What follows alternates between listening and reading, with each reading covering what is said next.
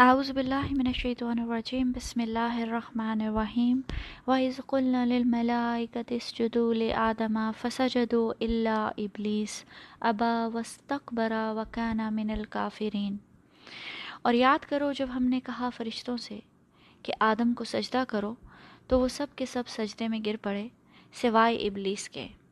اس نے انکار کیا اور تکبر کیا اور وہ کافروں میں سے ہو گیا۔ السلام علیکم ورحمۃ اللہ وبرکاتہ۔ آج ہم سورہ بکرہ کی آئے نمبر 34 کریں گے۔ جب فرشتوں نے آدم کے علم کی ڈیمانسٹریشن دیکھ لی، تو وہ سیٹسفائی ہو گئے۔ تب اللہ تعالیٰ نے انہیں حکم دیا کہ آدم کو سجدہ کرو۔ فسجدو تو ان سب نے سجدہ کیا۔ سورہ سات میں آتا ہے اس قول رب کل ملائکتی انی خالقم بشرم من تین۔ اور جب تمہارے رب نے فرشتوں سے کہا کہ میں نے مٹی سے انسان بنایا ہے۔ فائزہ سوئی تو و نفق طفی میں روحی فقا الہ ساجدین اور جب میں اسے پوری طرح سے بنا لوں، سوار لوں، اور جب میں اپنی روح اس میں پھونک دوں، تو اس کے آگے سجدے میں گر جاؤ۔ یعنی سجدہ آدم کے جسد کو نہیں، بلکہ اس روح کو کیا گیا جو اللہ تعالیٰ نے انسان کے اندر پھونکی۔ روح کیا ہے؟ اس کی حقیقت کیا ہے؟ ہم نہیں جانتے۔ روح ایک مسٹری ہے۔ لیکن یہی روح انسان کے اندر وہ ڈیوائن اسپرٹ ہے جس نے انسان کو وہ مقام دیا کہ فرشتے بھی اسے سجدہ کریں۔ ایک دفعہ جیوز نے، یہودیوں نے حضور پاک صلی اللہ علیہ وسلم کا امتحان لینے کے لیے آپ سے تین سوال کیے۔ ان میں سے ایک سوال یہ بھی تھا کہ روح کیا ہے؟ اس کے جواب میں سورہ اسرا میں آتا ہے وہ یس علونا کا انر روح اور یہ لوگ آپ سے روح کے بارے میں سوال کرتے ہیں۔ کل روح من امر ربی وما اوتی تم من علم اللہ قلیلا کہہ دیجیے کہ روح میرے رب کے حکم میں سے ہے، میرے رب کے امر میں سے ہے اور تمہیں بہت ہی کم کم علم دیا گیا ہے۔ یہ عبادت کا سجدہ نہیں تھا، بلکہ یہ آنر عزت اور تعظیم کا سجدہ تھا۔ ہم سے پہلی شریعتوں میں تعظیمی سجدے جائز تھے۔ جیسے حضرت یوسف کو ان کے بھائیوں نے سجدہ کیا۔ لیکن پھر بعد میں تعظیمی سجدہ بھی حرام کر دیا گیا تاکہ شرک کا کوئی چانس ہی نہ رہے۔ ایک دفعہ معاد ابن جبل شام سے واپس آئے اور حضور پاک صلی اللہ علیہ وسلم کے سامنے سجدے میں گر پڑے۔ نبی پاک صلی اللہ علیہ وسلم نے پوچھا، یا معاد یہ کیا کر رہے ہو؟ انہوں انہوں نے بتایا کہ وہاں پہ لوگ اپنے بشپس کو، اپنے اسکالرز اور اپنے ریلیجس لیڈرز کو سجدہ کرتے ہیں۔ تو ان سے کہیں زیادہ حق ہے کہ ہم آپ کو سجدہ کیا کریں۔ اس موقع پر نبی اکرم صلی اللہ علیہ وسلم نے کسی کے بھی سامنے سجدہ کرنے سے منع فرمایا اور کہا کہ اگر میں کسی کو سجدہ، کسی کے سامنے سجدہ کرنے کی اجازت دیتا تو بیویوں کو شوہروں کے سامنے سجدہ کرنے کو کہتا۔ یہ ابن ماجہ کی روایت ہے 1853 تو یہاں بھی اللہ تعالیٰ نے فرشتوں کو تعظیمی سجدہ کرنے کا حکم دیا۔ جیسے اللہ تعالیٰ فرماتے ہیں کہ اللہ تعالیٰ نے انسان کے لیے زمین، آسمان، چاند، سورج، ستارے سب مسخر کر دیے۔ اسی طرح اللہ تعالیٰ نے فرشتوں کو بھی انسان کی مدد کے لیے سب مسو بنا دیا۔ انسان نے جو اپنا کام بطور خلیفہ کرنا تھا، اس میں فرشتوں کو انسان کا مددگار بنا دیا۔ سیرت النبی صلی اللہ علیہ وسلم میں کئی بار ایسے مقامات آئے، دیکھنے کو ملتے ہیں، جہاں فرشتوں نے ہر موقع پر مسلمانوں کا ساتھ دیا، ان کی مدد کی۔ ہماری زندگیوں میں بھی ہر لمحہ فرشتوں کی انوالومنٹ اور مدد شامل ہے۔ یہ سجدہ فرشتوں کی سپورٹ کا، مدد اور معاونت کا ایک عملی وعدہ بھی تھا۔ آگے آتا ہے کہ تمام فرشتوں نے تو سجدہ کیا اللہ ابلیس ابلیس کے سوا۔ ابلیس کو کرسچنز فالن اینجل کہتے ہیں۔ کہ شاید وہ بھی فرشتہ تھا۔ لیکن سورہ کہف آئے نمبر ففٹی سے معلوم ہوتا ہے کہ دراصل وہ جن تھا۔ وہ اسکول نل ملاکتس جدول آدم فسجد اللہ ابلیسا کانا من الجنی ففسق ان رب وہ دراصل ایک جن تھا، جنات میں سے تھا۔ اس نے اپنے رب کے حکم کی نافرمانی کی۔ حضرت ابن عباس رضی اللہ عنہ بتاتے ہیں کہ ابلیس کا اصل نام ازازیل تھا۔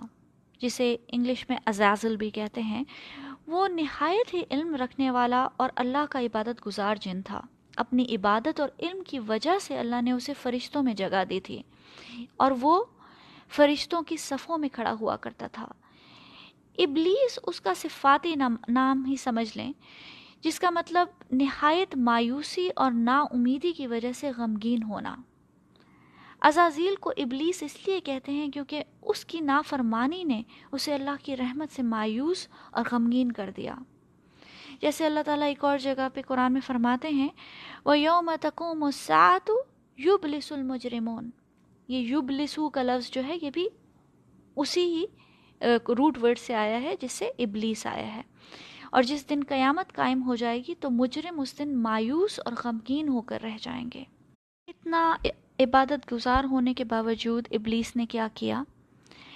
ابا وسطرا اس نے انکار کیا۔ یہاں ابا کا لفظ آیا ہے انکار کے لیے۔ انکار کے لیے اور بھی لفظ استعمال ہوتے ہیں، جیسے رفدا رفدا ایسا انکار ہے جو کسی کو بھی کیا جا سکتا ہے۔ جیسے میں آپ کو کچھ کرنے کو کہوں اور آپ انکار کر دیں تو اسے رفدا کہیں گے۔ لیکن اگر کسی اتھارٹی رکھنے والے شخص کو، صاحب اختیار کو انکار کیا جائے تو اسے ابا کہا جاتا ہے۔ جیسے کسی بادشاہ نے کوئی حکم دیا یا پرائم منسٹر نے کوئی حکم دیا اور آپ نے اس کا انکار کر دیا۔ جس میں اس کی اتھارٹی اور اس کی پاور کو چیلنج کیا جائے، ایسے انکار کو ابا کہا جاتا ہے۔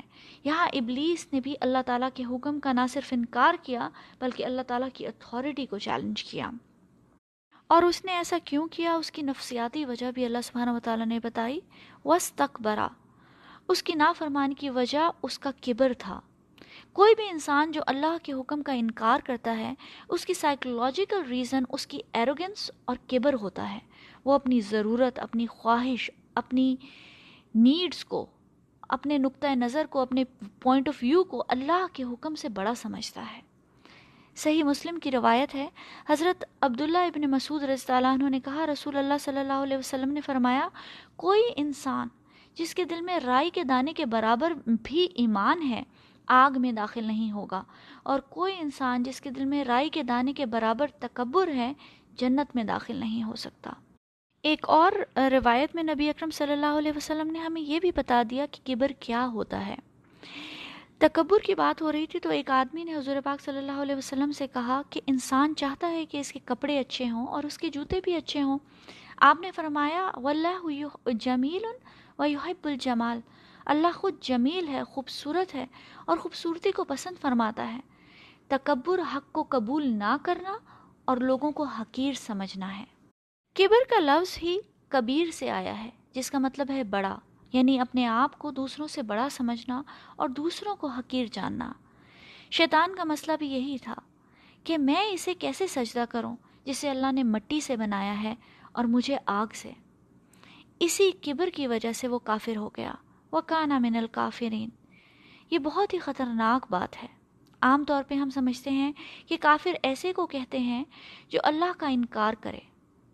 ابلیس نے اللہ کا انکار نہیں کیا تھا۔ صرف اللہ کا ایک حکم، ایک سجدے کا انکار کیا اور وہ کافی ٹھہرایا۔ لاجک کے پوائنٹ آف ویو سے اگر دیکھا جائے تو ابلیس کی ایکسپیکٹیشن غلط نہیں تھی۔ وہ نہ جانے کتنے ہزار سالوں سے اللہ تعالیٰ کی بندگی کر رہا تھا، اس نے اپنی محنت سے وہ مقام حاصل کیا تھا۔ لیکن اللہ تعالیٰ نے آدم کو بناتے ہی اسے باقی سب کریشن پہ سپیریورٹی دے دی۔ یہاں تک کہ فرشتوں اور ابلیس کو کہا کہ اس کو سجدہ کرو۔ اگر لاجک کی بات کی جائے تو ابلیس کی جیلسی سمجھ آتی ہے، اس کا حسد بھی سمجھ آتا ہے۔ ہمیں اس سے کیا سبق ملتا ہے؟ ہمیں یہ پتہ چلتا ہے کہ جب رب کا حکم آ جائے تو لاجک نہیں دیکھنی، بس حکم ماننا ہے۔ سمیعنا و اطعنا۔ یہی ہمارے صحابہ کرام کا موٹو تھا۔ ہم نے سنا اور ہم نے اطاعت کی۔ کیونکہ اللہ کا علم کامل ہے اور ہمارا ناقص۔ فرشتے یہ بات سمجھ گئے۔ انہوں نے اللہ تعالیٰ کی حکمت اور اپنے علم کی کمی کا اعتراف کر کے رب کا حکم مانا اور سجدہ کر دیا۔ شیطان ایروگینٹ ہو گیا، تکبر میں آ گیا، طرح طرح کے لاجک ڈھونڈنے لگا۔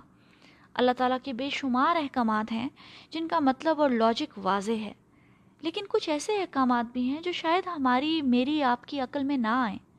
ایسے احکامات کے معاملے میں لاجک ڈھونڈنا ہمیں کفر میں ڈال سکتا ہے اور روز قیامت ابلیس کی صف میں کھڑا کر سکتا ہے۔ اللہم اللہ جعلنا منہم۔ السلام علیکم ورحمۃ اللہ وبرکاتہ۔